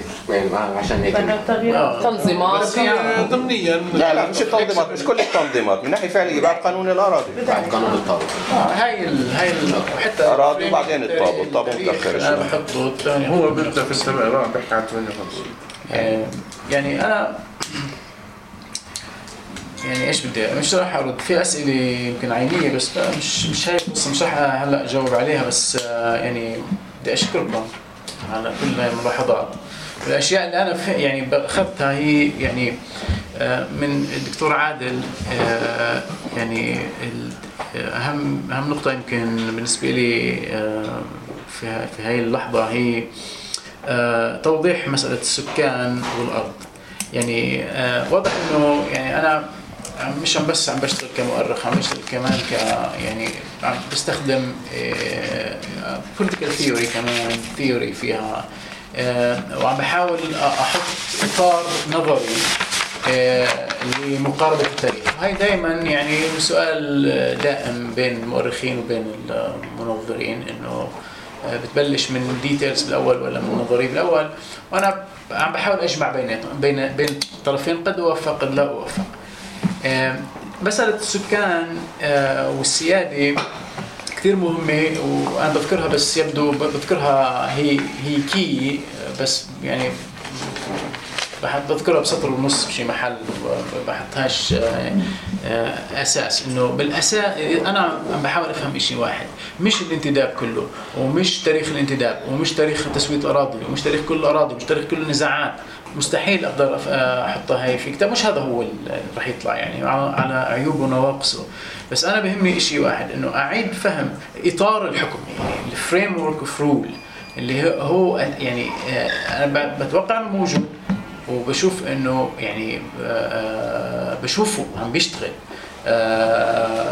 بسياسات معينه بحقب معينه بقضايا معينه بدي اكشفه وشوف كيف الناس تفاعلت معه واضح انه في له منطق في له استمراريه واضح انه له جذور في يعني يعتمد على قراءه معينه فريمينج معينه للحقبه العثمانيه وهي يعني مش صحيحه بس هو بيعتبرها انه صحيحه لا كمان سؤال ايش الفريم ورك بصير سؤال مهم جدا واحد يوضح شو هو الفريم ورك تبع العثمانيين اه هون يعني انا يعني بعترف وين رنا انه بالاخر الكتاب مش عن العثمانيين كتاب عن عن الانجليز عن بريطانيا بس انا مجبر اوضح ال يعني ال بما انه بيدعوا والمؤرخين بيقعوا في هاي المساله انه انه ايش العلاقه بين القانون العثماني اللي هو لساته ساري المفعول تخيلي الطابو العثماني بتروحي على المحكمه الاسرائيليه بتربحي محكمه فيه طيب احنا بنعرف انه بالقرن العشرين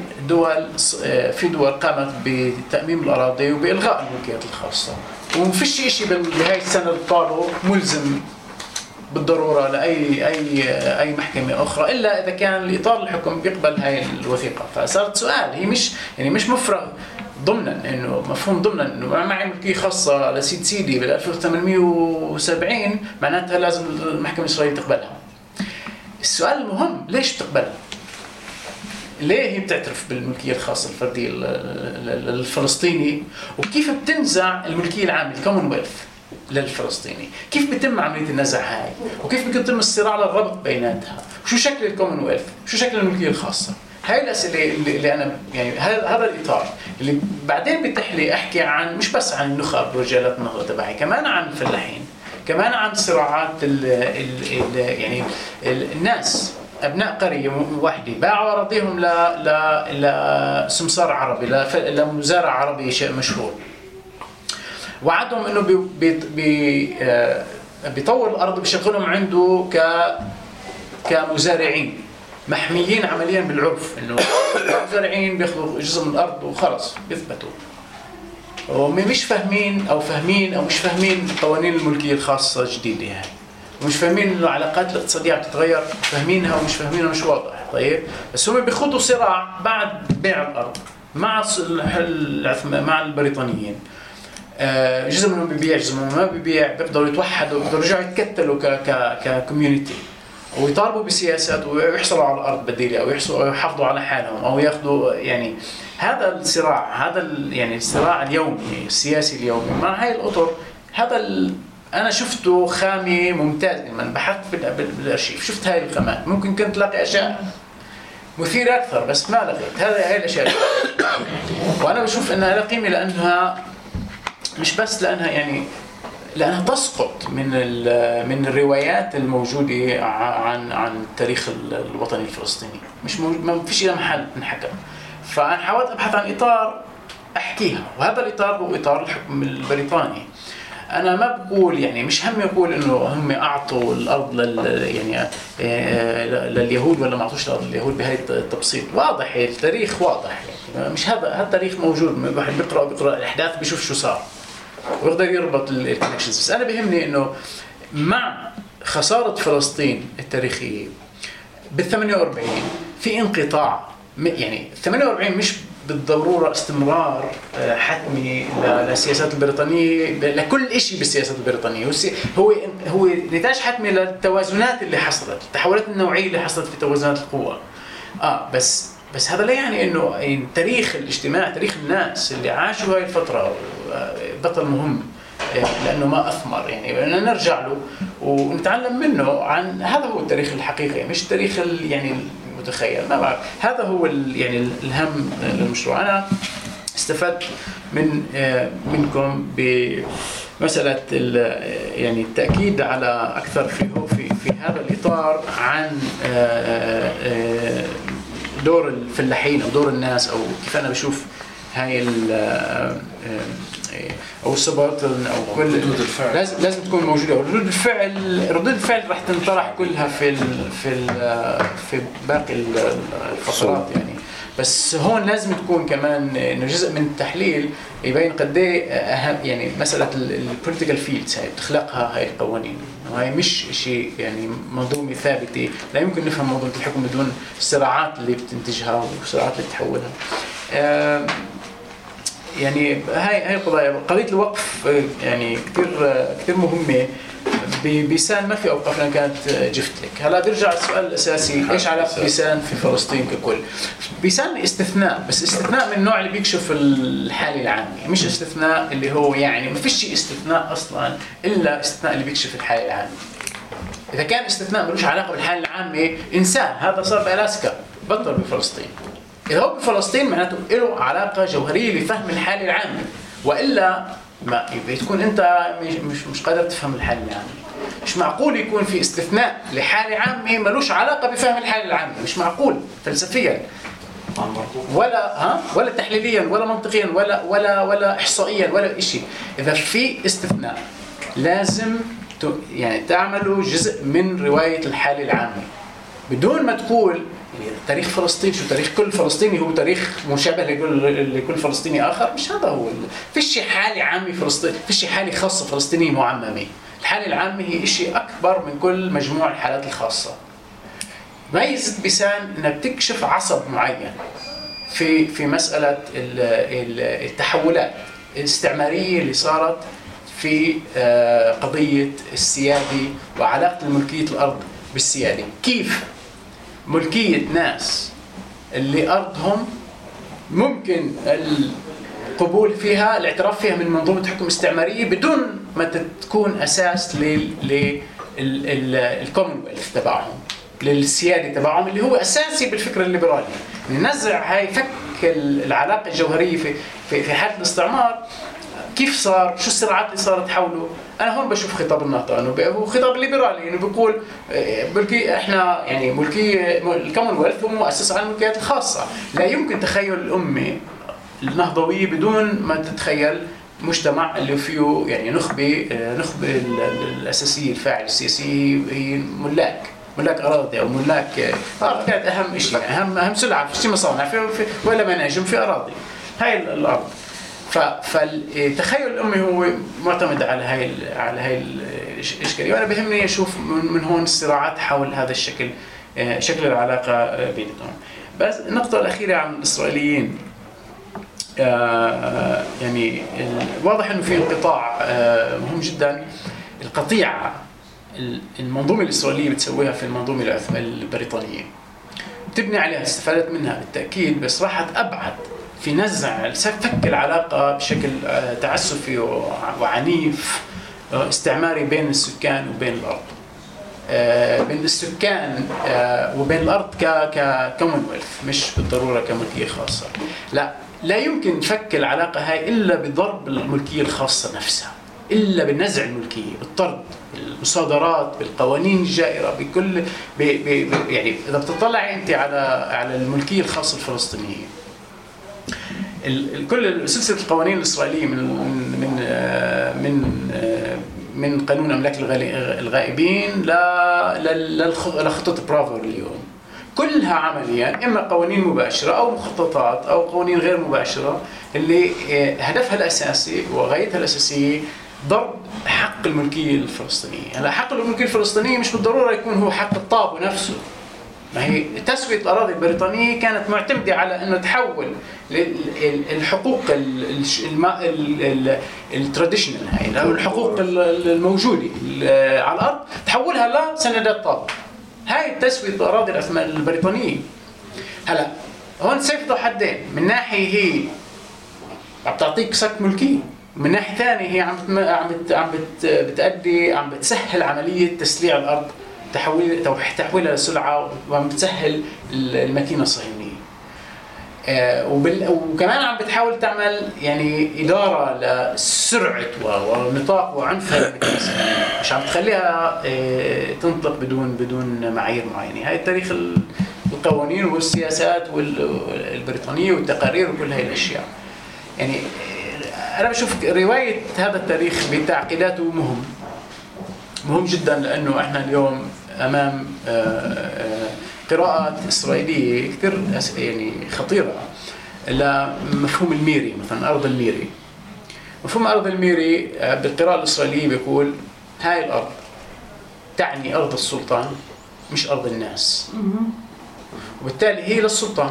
لا، راح السلطان اجى سلطان جديد، راح السلطان الجديد اجى سلطان جديد. مين السلطان الجديد الجديد؟ والشعب اليهودي، بكل بساطة هيك، يعني بكل بساطة هيك. فبالتالي احنا بقراءتنا المعاكسة بنرجع لورا بنقول لا، أرض الميري مش للسلطان. طب ما فينا نكذب ونقول لا مش للسلطان، مش للسلطان بالمرة، يعني للشعب الفلسطيني. لا، احنا لازم نعملها للشعب الفلسطيني. يعني احنا لازم أولا نفرجي العلاقة الجوهرية بين السلطان والسكان بالحالة العثمانية، وهي أنا بتفق فيها مع عادل تماما، بس لازم نشوفها كصراع سياسي. تعريف السلطان اشكالي، يعني دولة ضروري يكون سلطان. الاراضي السلطانيه مش اراضي قصه عبد الحميد، لا لا، اراضي دوله الميري، خاصه الميري اراضي دوله، ارض دوله العثمانيه نيابه عن السلطان، وبيميزوا بين ارض السلطان والسلطان وارض الميري، يعني هم ما بيميزوا. طيب بس هون بالفعل هو مثلا تسويه بيسان والجفتلي آه. اللي هي المثال القوي جدا اللي يكشف لا انه دي فاكتو العلاقه ما كانتش هيك، دي فاكتو حتى في السكان كسبوا، حتى في حاله لما السلطان بيتملك ملكيه خاصه وملكيه سلطانيه. ومين هون اهميه العمل النظري؟ لا يمكن لا يمكن فهم الحاله العثمانيه حاله يعني حاله اقصاء السكان آه تماما. في تحول بالمفاهيم، اه تحول بالمفاهيم الشعب والسكان، السكان هل هم شعب؟ شو شو نوعيه حقوقهم؟ اما انه لهم حقوق، اكيد لهم حقوق، انه في ملكيه خاصه حتى في في الحاله العثمانيه القديمه الالتزام مثلا، اه بس طبعا هاي مش بالضبط الملكيه الخاصه كيف بفهموها لاحقا او بفهموها الليبراليين او النيو او الليبراليين اليوم او ال او ال او, ال أو ال حتى الانتداب البريطاني، مع انه يعني ما نزع الملكيه بشكل مباشر، بس في لازم نكون سنسيتيف تاريخيا لايش تعني هاي المصطلحات آه وندافع عنها. يعني احنا مشكلتنا انا برايي هيك باختصار، يعني ليش الراهن مهم وايش الاسقاطات هذا البحث على الراهن؟ في نزعه معينه عند الباحثين الفلسطينيين، عند الباحثين بشكل عام، انه في غياب امكانيه قوه التشريع، يعني اللي بيعمل الارض الميري فلسطينيه هو قوه الفلسطينيه والقوه السياسيه للشعب الفلسطيني اللي مش ممكن تكتسبها الا بالنضال. بغياب هذا هاي القوه كان في ايمان ساذج انه آه الحالة العثمانية إم قد تكون هي الحالة الأصلية البيور، وبعدين إجوا البريطانيين تشوشوا فيها وإجوا الإسرائيليين تشوشوا فيها. هلا إذا بنرجع مش بالضبط هيك الواقع، هذا هاي الفكرة إنه ما في هذا ما في معنى كامل معطى لأرض المير اللي هو يعني أرض أو للأرض أو للقوانين أو للملكية اللي بيعطي اللي بيريحنا. فهذا التاريخ صعب، بس بالمقابل مهم جدا البحث التاريخي لأنه الطرف الآخر عم بيقدم بيقدم روايات يعني بيعمل ابروبريشن، بيعمل تملك استملاك لهذا التاريخ، وهاي التعريفات للأرض الميري بتشتغل يعني بتعتبر الاكسبرت اوبينيون تبع بالمحاكم الإسرائيلية في قضايا الأراضي. يعني بيجيبوا هاي المؤرخة روث كارك بيقولوا لها أرض أرض النقب ميري ولا مش ميري؟ هي أصلاً مش مؤرخة، نبدأ هنا مش مؤرخة جغرافية، المهم بس بيجيبوها جغرافية ضعيفة جدا بيجيبوها على المحكمة ومشكلة جدا، بيجيبوها على المحكمة بيجيبوها على المحكمة صارت معها بيجيبوها عفوا شوي بيجيبوها بتلاقي اسمها اه بس كل شيء، بس بيجيبوها على المحاكم الإسرائيلية في قضايا النقب، في قضايا العراقيب، في قضايا النقب كلها، بيقولوا لها أرض أرض النقب ميري ولا مش ميري تاريخيا؟ بتقول لهم ميري. شو يعني ميري؟ بتقول أرض السلطان. بسكروا الموضوع. يعني اليوم في محاولات من بعض المؤرخين الاسرائيليين يقولوا التقدميين يحاولوا يثبتوا انه في هاي في سكان ساكنين هون ولهم هاي الاراضي وكل هاي الاشياء، ومقتنعين عندهم امل انه ممكن هاي تنحسب، يعني يعني القضاء الاسرائيلي يبلش يقبلها ك ك كتملك ومش كميري، يعني ارض السلطان مش ارض دولي. يعني هلا هاي زي امل ابليس في الجنه تخيل، بس يعني هو جزء من الصراع الاوسع، واحنا مش لازم نتحدد فقط في في ايش القضاء الاسرائيلي ممكن يقتنع، بس يعني في هون يعني روايه تاريخيه اوسع لازم ندافع عنها. يعطيك العافيه. شكرا.